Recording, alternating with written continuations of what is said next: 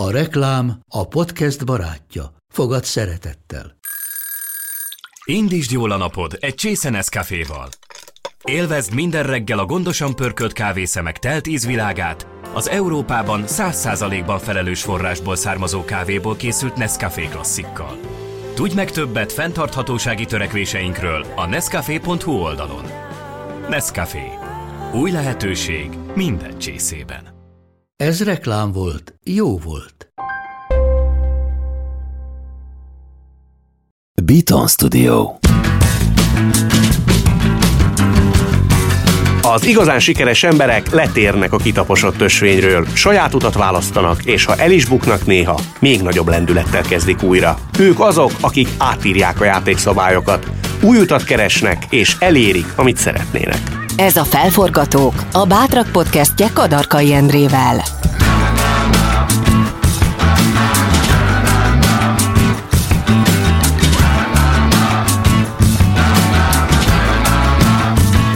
A Felforgatók Podcast olyan magyarok történetét meséli el, akik mertek szembe menni az árral, és sikerre vittek valamit, amiben hittek.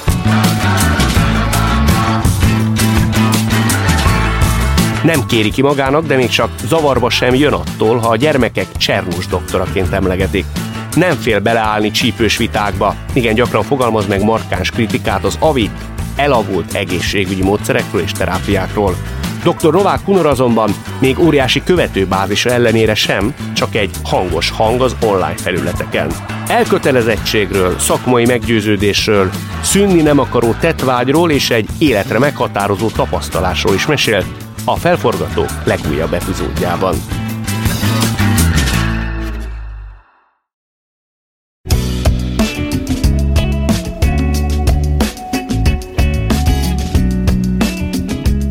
Azt mondtad egyszer, hogy te nem azt mondod a szülőknek, amit hallani akarnak, hanem az igazat.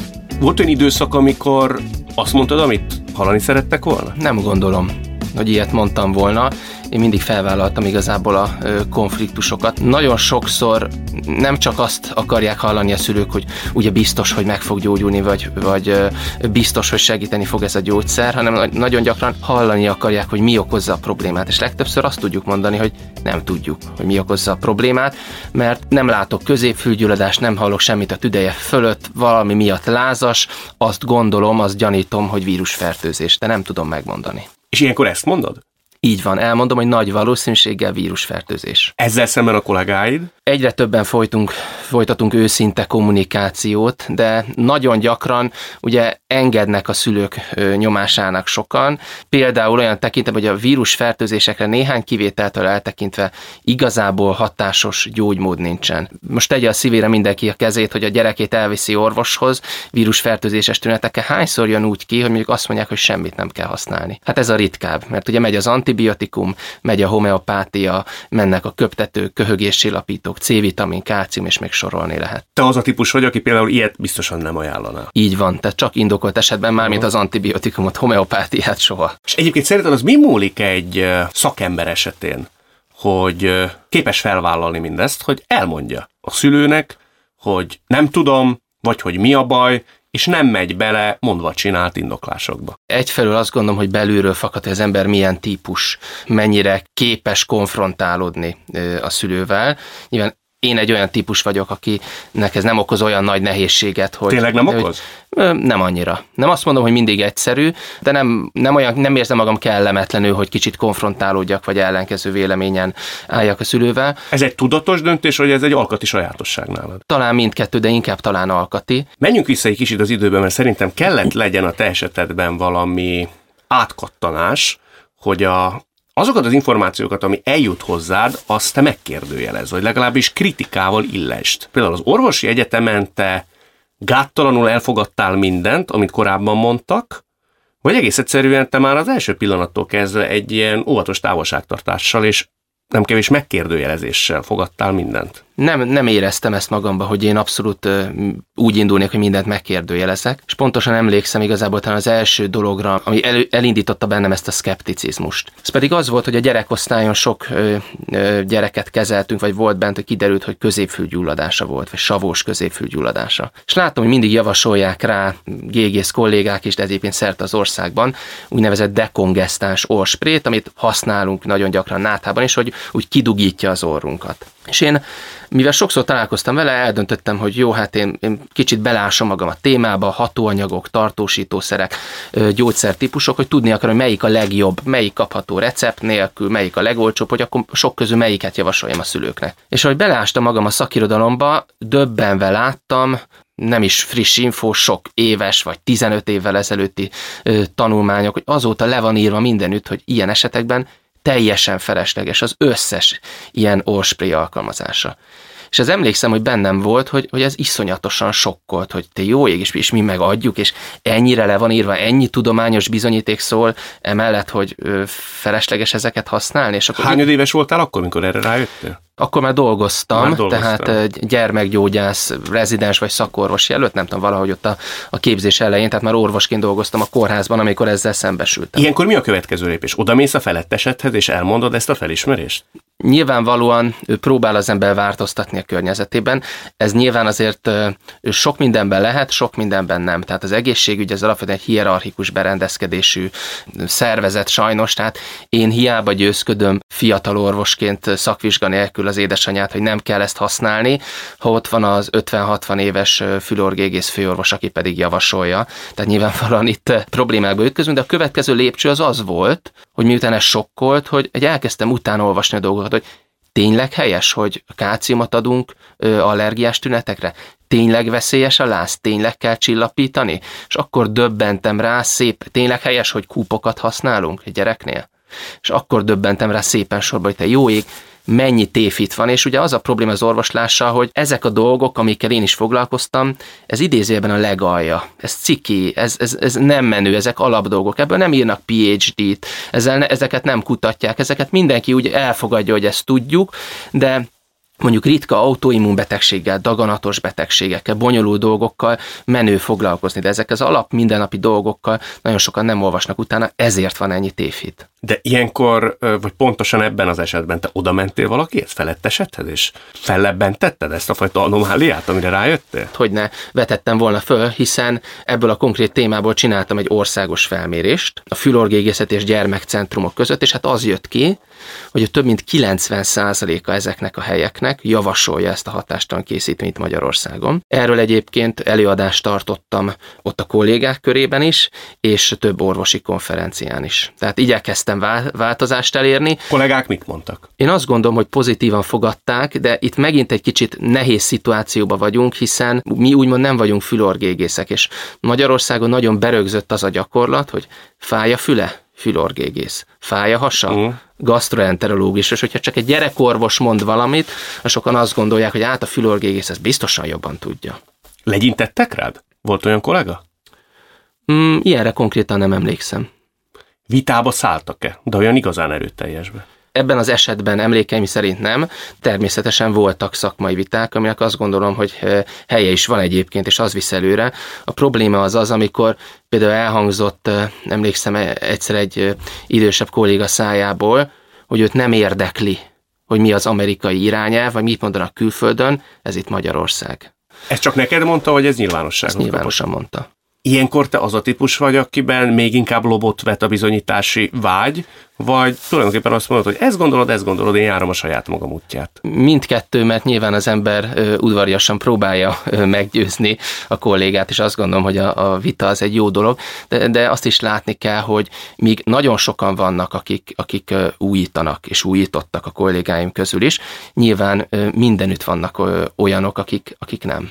Mert ez egy kellemetlen, ez egy nehéz dolog beismerni, hogy valamit rosszul csináltunk eddig, vagy ma már elavultnak számít, és változtatni kelljen. Ezt jó, hogy mondod, mert tulajdonképpen a te felismeréseid egyszer mind azt is jelentik, hogy az ő eddigi metodikája, módszertana, vagy hitvallása az lehet, hogy elavult. Tehát ezzel tulajdonképpen szembesíted az orvostársadalmat, nem? Így van, és ez egy nagyon kellemetlen dolog, mert ugye sokan az orvos kollégák közül nagyon szeretik azt, amit csinálok, és nem egyszer kaptam, hogy jaj, de jó, hogy már mondod, már évtizedek óta én is ezt mondom, és végre még valaki. Sokan viszont ö, dühösek voltak rám, mert kellemetlen helyzetbe kerültek. Ugyanis nem egy esetben tudom, hogy például a páciens az elment panaszkodni a kezelőorvosához, hogy hát nézze maga, fölírta nekem ezt a gyógyszert, és olvastam a Novák Unió oldalán, hogy ez egy elavult dolog, és mérgezést okozhat, és külföldön se javasolják, miért írta föl. És igazam volt, és amit én írtam, azt nem én találtam ki, én tényleg csak egy szócsőként tolmácsolom az ajánlásokat, de mivel azért elég nagy hiányosságai vannak sokszor a,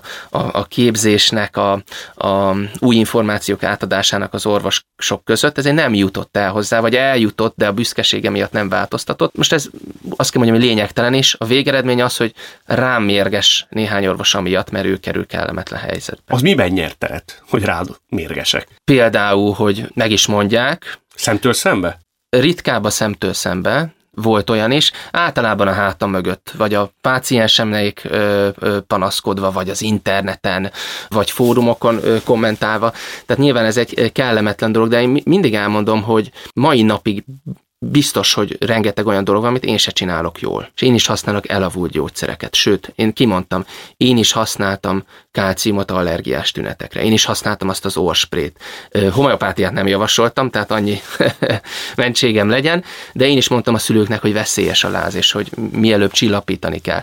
A kérdés az, hogy ezzel szembenézünk. És én szembenéztem, és én azt mondtam, hogy akkori tudásom szerint mindig jót akartam, úgy tudtam, hogy az a jó, ma már tudom, hogy ez helytelen, és ebben szembenézek, és holnaptól, vagy mától máshogy mondom, és elmerem mondani, hogy igen, hibáztam. Na menjünk bele akkor a részletekbe, akár a homeopátiás történetekbe. Nálad ez hogy működik? Tehát egy ilyen elvi meggyőződésé terebélyesedik benned, hogy egész egyszerűen dühít az a történet, hogy te azt gondolod, hogy ez egy, egy ha nem is ártalmas, de haszontalan dolog, és beleállsz.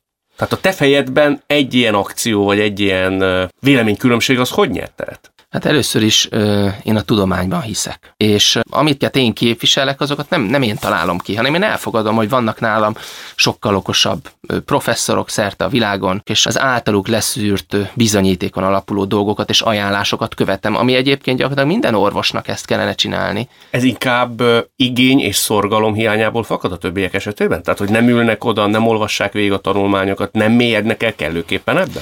Nem tudom, ennek sok oka lehet, de például tudok olyan orvosról, aki előttem ült egy konferencián. Láttam, hogy ráadásul figyelt is. És elmondták, hogy például a lázcsillapítóval nem lehet megelőzni a lázgörcsöt. És tudom, hogy ő amióta ismerem, mindig javasolja a szülőknek, hogy úristen már nagyon hamar csillapítsák 37 foknál a gyermeklázát, mert különben begörcsöl. És végignézte, ugyanazt, amit én. Szembesítették vele, hogy amit mond, az nem korszerű. Hazament, és ugyanúgy folytatta. Ugye ez egy nehéz dolog, ez például olyan, mint a kisgyerekeknél a fityma műtét, amivel kapcsolatban elképesztően sok felesleges műtét történik hazánkban. És én mindig elmondom a szülőknek, hogy miért nehéz ezen változtatni. Mert képzeljük el azt a sebészt, ki jó hiszeműen, egyébként egy régi téfit miatt sorba műtögette a két-három éves gyerekeket. Ugye ez egy nagyon fájdalmas műtét, altatásba, tehát kockázata van azért elég komoly minden altatásnak, és képzeljük el, hogy jön a szülő, aki azt mondja, hogy hát itt van a legújabb gyerekünk, Marcika, most három éves, őt is elhoztuk, mert az előző kettőt is a doktor úr műtötte. És milyen lelki erő kell ahhoz, hogy azt mondja a sebész, hogy hát nézze, az az igazság, hogy hát nem kell megműteni Marcika fütyjét, és igazából az előző kettőt se kellett volna. És ez van a legtöbb helyen, hogy orvosként beismerni azt, hogy és mi akkor az egyszerű megoldás? Az, hogy hát engem nem érdekel a tudomány, én azért úgy gondolom, meg nekem az a több évtizedes tapasztalom, és megműtöm Marcikát is, és akkor nem kell magyarázkodni. A te intellektuális szakmai biztonságodat elsősorban mi adja?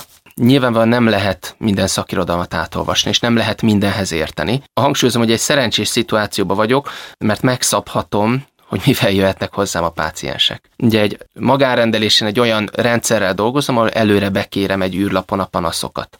Tehát ha látom, hogy ahhoz nem értek, ha nem értek kellően, egyrészt utána olvasok, és fel tudok készülni, mert nem lehet mindent fejből tudni. És én vallom, hogy az a jó orvos, aki googlizik, és aki keres, és aki uh-huh. utána olvas.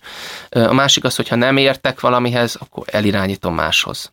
Tehát, hogy ilyen tekintetben szerencsés vagyok, de egyébként pedig a szakmai biztonság az az, hogy vannak olyan orvosi online lexikonok, ami tudományos bizonyítékon alapulnak, ahova beírom, hogy tudom, fejfájás kivizsgálása, és akkor leírja, hogy mit kell kikérdezni a betegről, mire kell figyelni, mikor, milyen vizsgálat indokolt. Tehát ezek alapján egyébként nagyon könnyen végig lehet menni majdnem minden betegségen, persze ez időigényes. De emellett vannak olyan szakmai mentorjaim, akikkel, akiktől nagyon sokat tanultam, és akikért, akiknek nagyon hálás vagyok, de azt gondolom, hogy ezek mellett teljes szakmai biztonság az embernek sosincs. És ez egy másik tévhit, hogy azt várja sok ember az orvostól, hogy ő nem tévedhető orvos. Sajnos minden orvos tévedhet, és biztos, hogy én is fogok még. Tévedtél már? Abszolút. Tévedtem és hibáztam, és az a kérdés, hogy utána beismerje-e az ember, hogy tévedett, hibázott. Ha kárt okozott, akkor megpróbálja helyre tenni, bocsánatot kére, és megteszem mindent azért a jövőben, hogy szakmailag jobb legyen, igényesebb legyen, hogy ne kövessen el még egy hibát. Ugye ez, ez olyan, mint a műhibák. Hogy műhibát, tehát szövődményt elkövetni nem bűn. Az előfordulhat statisztikailag. A szikke tovább vágódik, stb. fertőzés lesz. Az a bűn, ha az ember ezt megpróbálja eltusolni. Tudsz is mondani most egy olyan példát, ami mondjuk nagyon hangosra sikeredett a te esetedben, tehát valamit nagyon markánsan képviseltél, és az idő végül is téged már óvatosságra int, ma már. Most hirtelen ilyen ö, dologra nem emlékszem. Ugye zömében tudományban olyan dolgokat képviseltem, ami elég biztosan lábakon áll, és nem is telt el annyi idő, hogy mondjuk ez megcáfolódjon, de lehet, hogy tíz év múlva lesz. És be fogod ismerni. És be fogom ismerni. Minek kell történnie, hogy beismerd? Tehát milyen erejű cáfolatnak kell megvalósulnia, hogy azt mond, hogy igen, Hunor, ezt rosszul láttam. Hogyha például az Amerikai Gyermekgyógyászati Akadémia, vagy különböző nemzetközi orvosi társaságok állásfoglalása megváltozik. Tehát, hogyha egy komoly tudományos bizonyíték születik, de most eszembe jutott egy konkrét dolog, amiben tévedtem, úgymond, mert azt gondolom, az, hogy a koronavírus. Tehát én nem gondoltam volna, hogy ebből világjárvány lesz. És én akkori tudásom szerint, amikor iszonyatos pánik volt, és még Magyarországon eset se volt, csak világszerte egy-egy haláleset, én nyugtattam az embereket, hogy az influenzával összehasonlítva nem tűnik veszélyesnek ez a vírus. És hogy volt korábban két koronavírus járvány eltűnt, akkori tudásom szerint nem, nem is csináltam volna másképp, mert azt tűnt a realitásnak. Most pedig pont az ellenkezőjét látjuk, hogy ugye sokkal veszélyesebb, mint az influenza vírus, és mások meg próbálják elbagatelizálni. Ez egy nehéz dolog, mert a körülmények azok mindig megváltoztathatják az ember álláspontját, de az a lényeges dolog, hogy alkalmazkodik ehhez, vagy, vagy felismeri a dolgokat, és az aktuális álláspontot képviseli. Nem teszi ez az embert egy kicsit... Hiteltelenni? Nem, nem ezt nem, egyáltalán nem erre gondoltam, hanem óvatosabbá. Nevezetesen, hogy amit állít, az közel sem biztos, hogy tíz év múlva is igaz. Márpedig az ő állításai azért elég nagy hangerővel szólnak. Szóval ez egy baromi nagy felelősség. Így van, tehát... Ö... Ez nem ijeszt meg? De az ember, hát nem ijeszt meg, de az ember mindig igyekszik óvatos lenni, és óvatosan fogalmazni, de azt tudni kell, hogy ha teljesen óvatosak vagyunk mindig, akkor, akkor nem tudunk egy gyereket sem meggyógyítani, és, és nem halad előre a tudomány. Ugye most van egy gyógyszer, amit most bevezettünk, és hatásosnak, biztonságosnak tűnik. Tudom azt mondani, hogy ez 20 év múlva nem okoz kárt? Most ha óvatosságra int, akkor mit mondok minden egyes új gyógyszernél, hogy hát édesanyját hát nem tudjuk ennek a hosszú távú mellékhatásait, ne alkalmazzuk. Holott mi, mi a jó gyakorlat? Az, hogyha jelenleg biztonságosnak tűnik, és úgy látjuk, hogy tehát mérlegelni kell. Kockázat, haszon. Ha nagyobb a haszon, hogy meg tudom menteni a gyerek életét, akkor vállalom és alkalmazom ezt a terápiát, vagy ha tudok segíteni az állapotán. És mellett ott van ugye a bizonytalan kockázat, hogy mit hoz a jövő. Hát ezt nem tudjuk megmondani. Az a helyes, hogyha nézzük, és ha azt látjuk, hogy hoppá, ugye nem egy gyógyszerről kiderült mondjuk, hogy növeli a daganatos betegségek esélyt, akkor azt mondjuk, hogy jó, akkor kivonjuk a piacról. Tehát e, azt gondolom, hogy ez a jó stratégia. Azért ez érdekes dolog. Szerintem a te igazságérzeted az nagyon-nagyon túlfejlett lehet több más kollégáthoz képest, nem? Tehát az, hogy te mégiscsak ezt zászlódra tűzöd, és ezt képviseled nyilvánosan, ehhez azért kell egyfajta, hát nem is tudom, minek nevezzem, újító hevület, nem? Igen, tehát újító hevület kell. Én megmondom őszintén, lehet ez kicsit ö, perverznek tűnik, vagy furcsának. Én élvezek rájönni, hogyha valamit máshogy lehet csinálni, vagy valamiben tévedtem, vagy valahol egy nagy tévhit van. Tehát én élvezek ezeken változtatni. Mi nem, jó ebben? Nem, nem tudom megmondani, ez hogy belülről fakad. Izgalmas, mintha egy új dolgot felfedezne az ember, ami persze csak itt új, tehát hogy nem én fedezem fel, tehát ez egy kicsit olyan dolog, mint hogyha Magyarországon nem használnánk a, az okos telefonokat mondjuk videótelefonálásra. És fölmész az internetre, és YouTube-on látsz videót, hogy úristen, hát Facebookon van videóhívás, és akkor bekapcsolod, és, és egy új dolgot felfedeztél, és mutogatod a körülötted lévőknek, hogy Facebookon van videóhívás. Tehát valójában ez nem egy új dolog. Miközben a többség még galampostával közlekedik. Tehát mondjuk a különbség sok esetben ekkora? Hát van ekkora különbség. Én azért azt látom, hogy az elmúlt években jó irányba haladt az orvoslás abszolút. Tehát például, amikor én belekezdtem, akkor nagyon extrémnek számított, hogy egy orvosnak Facebook oldala van, és ott, ott írogat, és hogy hú, hát az nem illik a klasszikus orvoslásba, az távolságtartóan kell művelni, csinálni, pedig a modern orvoslás azt gondolom egyik sarokköve a Facebook, tehát a beteg tájékoztatás, a betegekkel való kommunikáció az áttevődött, és például nagyon pozitív, hogy egyre több orvos használja azt a platformot is. Na mindjárt beszélünk arról is, hogy még az újításnál maradva azért az nagyon érdekel engem, hogy azt mondod, hogy nagyon szereted, amikor a tévképzeteket le lehet rombolni. De hát ez konfliktusokkal jár. Tulajdonképpen egy közeg számára te bemész, és udvariasan vagy sem, hangosan vagy csendesen, de azt mondod, hogy gyerekek, amit ti mondotok, az korszerűtlen. Az avit. Azért ehhez kell egyfajta sajátos képesség, hogy az ennek való szándéka, tehát hogy szembesítesz egy, egy nagyon megkövesedett rendszert azzal, hogy avit. Ahhoz azért kell valami, nem is tudom, bátorság, vakmerősség. Biztos, hogy kell, mert nyilván ez, ez konfliktusokat szült. Ezt azért én is éreztem. Bocsánat, egyetlen egyszer se volt, hogy azt mondtad, hogy hát ez lehet, hogy nem érte meg. Olyan, hogy ö, nem érte meg, vagy hogy azt mondta, hogy jó, bár csak csendbe maradtam volna, hogy hagytam volna, ilyet most így nem tudok. Mm. Olyat tudok mondani, amikor azt látom, hogy hú, igen, ez én nem gondoltam át, de ez mások számára, elsősorban orvos kollégák számára mondjuk bántó lehetett. És azért is igyekszem egy kicsit finomabban fogalmazni, mert én nem szeretnék senkit megbántani. És ha valaki így érzi, akkor attól elnézést kérek ezúton is. Tehát nem akarok senkit megbántani, és erre igyekszem figyelni, tehát hogy, hogy ne legyen bántó a stílus, de közben nem veszhet el a tartalom. Tehát ha valami baromság, meg elavult, akkor akkor nem, nem kenhetjük, szétsöpörhetjük a szőnyeg hogy hát tulajdonképpen ennek még lehet helye bizonyos esetekben. Nem, nem, nem is annyira rossz meg egy, tehát hogy, hogy nem, nem állhatunk így a dolgokhoz. Volt olyan konfliktus, ami elől vagy amit látva megrettentél, és azt mondtad, hogy ebben mondjuk nem merek beleállni, vagy nem úgy, ahogy eredetileg terveztem, és szükséges lett volna? Most így hirtelen nem ugrik be, lehet, hogy volt, nem, nem tudom. De különösebben nem szoktad ezt kimatekozni, kiszámítani, hogy a konfliktus mértéke mivel jár? Nem, nem szoktam meg sokan, mindig amikor egy, egy érzékeny témát felvetek interneten, akkor jönnek a felháborodott kommentelők, hogy ők csalódtak és leiratkoznak, és mintha én lájkvadász lennék, és érdekelne, hogy hányan követnek. Tehát nem érdekel. Tehát nem mérem így ki, hogy most a olvasóimnak vagy az emberek hány százalékának lesz szimpatikus. Tehát ezért És mondtam, hogyha több lenne a negatív, tehát megfordulna az arány, akkor se gondolkodnál? Nem, nem. Nem? Nem.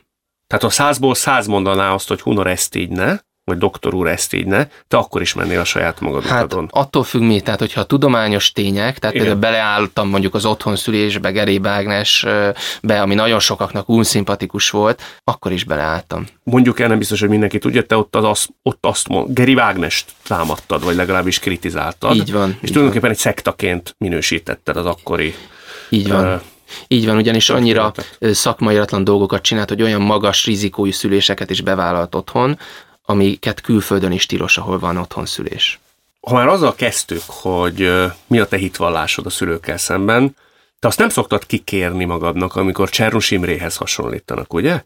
Nem módszerek tekintetében, vagy a karakter vonatkozásában mi a hasonlóság? Szerencsére nem nagyon látok el drogosokat, meg alkoholistákat, be, be volt ilyen is azért.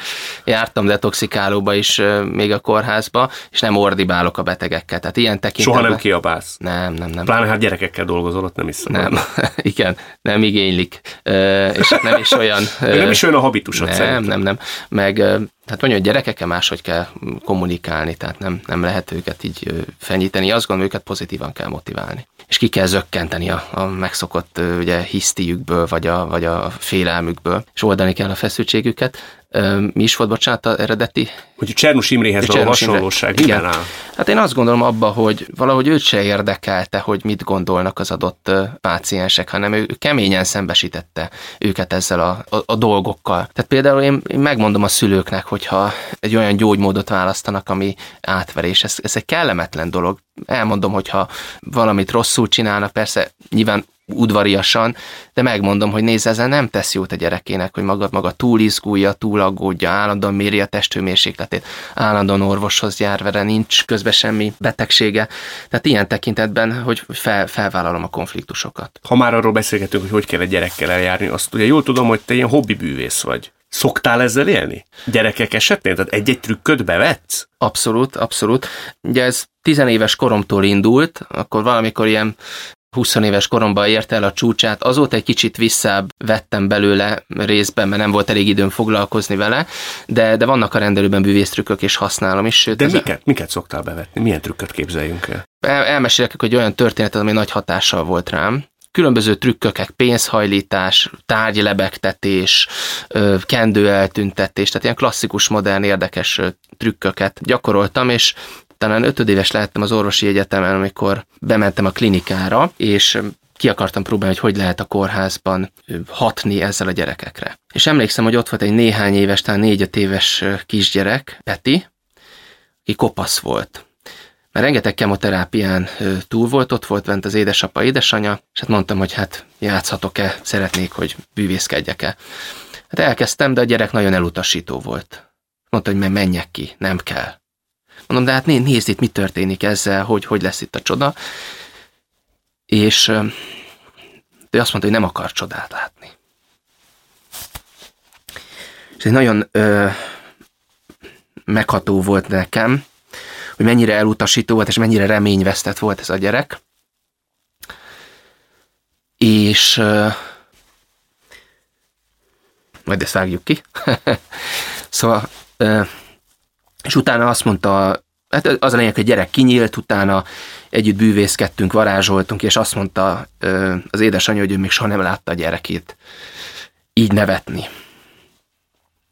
És hát ez annyira meghat, még, még napjainkban is ez a gondolat olyan hatással volt rám, hogy én akkor döntöttem el, hogy ne, nekem ezt e, e, ez jelenti azt, hogy a gyerekek lelkével is akarok foglalkozni. Uh-huh hogy valahol ez a ö, holisztikus orvoslás, és az, hogy ö, egy ilyen teljesen reményvesztett, gyakorlatilag szinte halára ítélt gyerek, aki már a sokadik kemoterápiáját kapta eredménytelenül, utána fölhívta nagymamáját, körbevitte az elhajlított ö, fémpénzt, hogy milyen, milyen csodát művelt, és hát akkor én is kaptam ö, tőle egy csodát. És ezt azóta is gyakorlod a gyerekekkel. Igen, igyekszem. Egyébként tudod magad, most is elfutotta a könny a szemed, egy orvos esetén szükséges vagy kell az, hogy az ember függetlenítse magát a gyerekek sorsától? Azért te láttál sok mindent. Kell, hogy láss. És látni való, nagyon érzékeny ember vagy. Kicsit furcsa, mert valóban ez a, ez a történet, ez meghatott, mert ez mind pozitívum hatott meg, hogy ö, ö, mit, és ezért szeretem a gyerekgyógyászatot, hogy hát milyen hatással lehet lenni a gyerekekre. Tehát ez a, ez a, ez a pozitívum. Nyilván nem vagyok egy érzéketlen ember, de azt kell mondjam, hogy ha az, a gyerekek halála, amiket láttam, haltak meg a kezeim között, volt sikertelen újraélesztés, láttam daganatos haldoklót, mindenfélét. Ha ezeket az ember hazaviszi, és, és lelkileg összetörés otthon zokog, akkor alkalmatlan.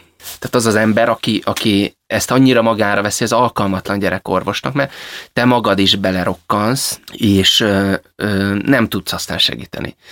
Pont ezért nincs jobban kiszolgáltatva az ember, hogy gyerekekkel foglalkozik? Azt talán még inkább szívhorzsoló. Igen, sokan azt mondják, hogy ők nem képesek látni a gyerekek szenvedését.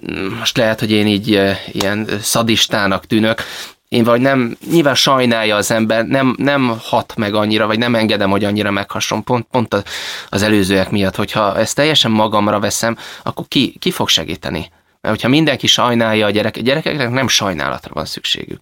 Ők, ők nem, nem sajnálatot akarnak, persze empátia az mindig fontos, de ők mit akarnak? Meggyógyulni, játszani, jól érezni magukat, hogy őszinték legyen, legyünk velük, hogy nem mondjuk el, hogy nem fog fájni, meg nem lesz szuri. Tehát azt gondolom, hogy itt a, a, a sajnálatot azt, azt háttérbe kell rakni, és a segítségnyújtást kell előtérbe helyezni. Egy fiatal orvos esetén szerintem az azért trükkök százaival előállítható, gondolom én, aki nem vagyok gyerekorvos, bár azt hiszem nem bárok rosszul a gyerekekkel, hogy hogy lehet őket megnyerni. Neked erre ki kellett fejleszteni most a trükkökön felül bizonyos fajta módszereket, hogy hogy nyugtatod meg őket, hogy varázsolod el, hogy nyered meg a bizalmukat. Nálad ez hogy néz ki a gyakorlatban? Hát nagyon maximalista vagyok, olyan tekintetben is. Emi, emiatt ez hátrány is, mert borzasztóan lassan haladok dolgokkal.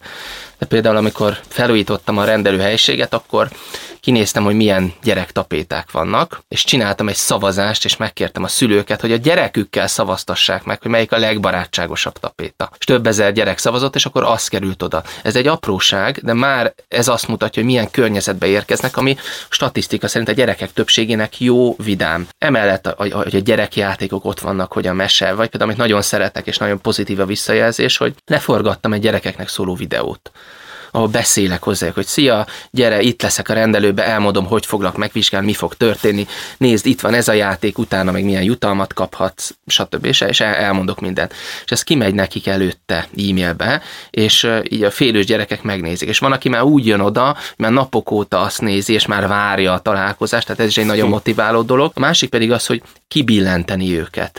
Ezt látom, ez egy jó stratégia, ami nálam bevált, hogy bejön a rendelőbe, és nem azt mondom, hogy szia, gyere be, mindjárt megvizsgálnak, hanem azt kezdem, hogy te is a buborékokért jöttél? Hm.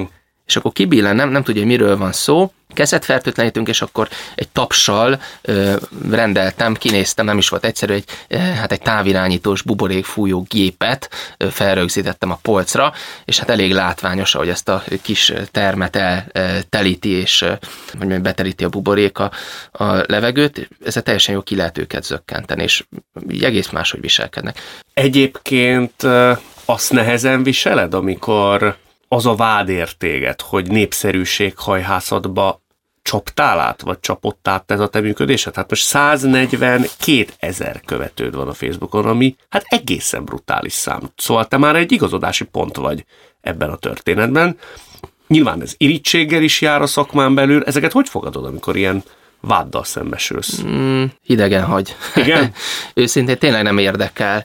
Nem, nem érdekel, hogy milyen téma kapcsán hányan iratkoznak le vagy fel. Tehát nem felvállalok kényes témákat, és tényleg ami a szívemen, az a számon. És nem érdekel, hogy hányan iratkoznak le. Tehát ha öt követőd lesz, akkor is ugyanilyen elánnal fogod csinálni. Akkor is, engem tényleg nem, nem érdekel. Tehát én nem, nem hogy mondjam, nézegetem, hogy most mennyivel nőtt, vagy nem nőtt a követőim száma. De félni nem féltél, hogy a népszerűség az elvihet esetleg egy könnyebb ellenállás irányába. Tehát, hogy egy picit felszínesebb lesz az ember. Nem azt mondom, hogy a tetszeni vágyás ott lesz benne, mert benned nincs, de érted, mire gondolok, hogy próbálom kigagyogni, hogy az embert Cejzel Endrét érte annak idején a vált, hogy az ország egyik legnépszerűbb orvosává vált, amikor televíziós sorozata volt, és egy későbbi interjúban ő például elismerte, hogy azokban az években egy picit a tudományos területtől hátrébb lépve, nem azt mondom, hogy lubickolt a népszerűségben, de hogy kélvezte annak a mámoros pillanatait. Uh-huh. Nem érzek ilyet.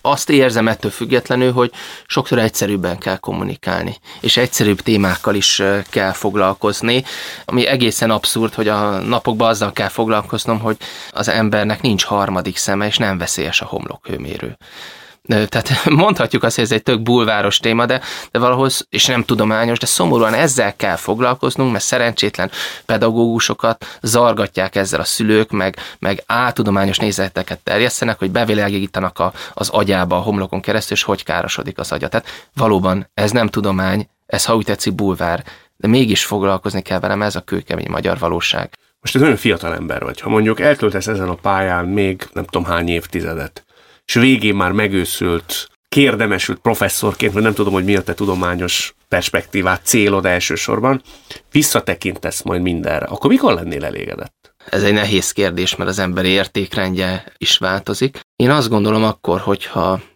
az ember hatással tud lenni a környezetére. Tehát, hogyha egyre több olyan dolog van, amit említettem, hogy, hogy visszacsatolások, hogy nem csak, nem csak az egyén szintjén, hogy mondjuk az az édesanyja megnyugodott, és most már nem kelti fel a lázas gyermeket, hagyja aludni, aki reggelre kialussza a betegséget, és nem kap agykárosodás, nem stresszeli túl az édesanyja, ez egy tök pozitív változás. Vagy hogyha nem használunk annyi kálciumot allergiás tünetekre. Egyrészt ez is, másrészt azt gondolom az, hogyha az ember az orvoslásra, az egészségügyre tud hatni, tehát az is egy pozitív dolog, igen, hogyha az ember eléri azt, hogy miatt a protokollokat használnak, meg vezetnek be, ez egy óriási megtiszteltetésés dolog. Illetőleg az, hogyha idősebb leszek, akkor, akkor lesznek úgymond az embernek tanítványai követői. Ugye van valami ilyen mondás, vagy nem is tudom pontosan, hogy hogy van, hogyha ö, valaki idős mester, és nincs körülötte tanítvány, az, amit nagyon rosszul csinált. Szóval ezt kívánjam neked, ha valamit kívánjak, hogy legyen sok tanítványod. Így van, vagy aki hasonló nézeteket követ. És az lehet, hogy mindannyiunknak jó lesz. Novák Hunor, nagyon szépen köszönöm. Én köszönöm az alapos beszélgetést.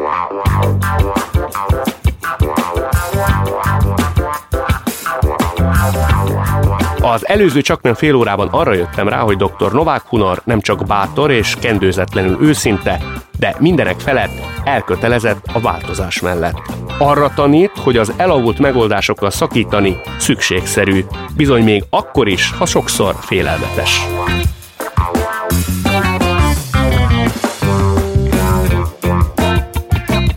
Ha tetszett a felforgatók, iratkozz fel a műsorra, értékelj minket öt csillaggal, és mesélj rólunk másoknak is.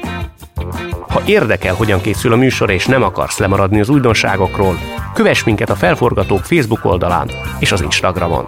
A műsor szerkesztője Regényi Eszter és Zsille Sára, a felvétel vezető Dósa Márton, a zenei és utómunka szerkesztő Szücs Dániel, a gyártásvezető Gröger a kreatív producer Román Balázs, a producer pedig Hampuk Richard volt. Kodarkai Endre vagyok, legyetek felforgatók, ti is!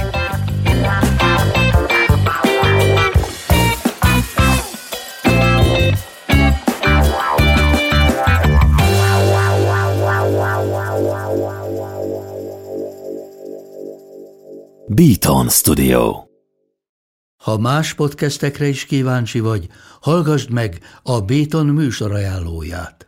El tudod képzelni, hogy a podcastet, amit éppen most hallgattál, fél év múlva már a mesterséges intelligencia generálja? Mi sem. De ha érdekel, eljötte már a gépek lázadása. Hallgass bele az Embertelen podcastbe. Orsós Lajos vagyok, a műsor házigazdája. Egyelőre még élőben. Egyelőre. Fedezzük fel együtt, hogyan ismerkedik, randizik, mesél és vitatkozik Betty és Péter, két teljesen mesterséges intelligencia. Lajos, a podcast címét mond még egyszer, Léci. Oké. Okay. Embertelen podcast.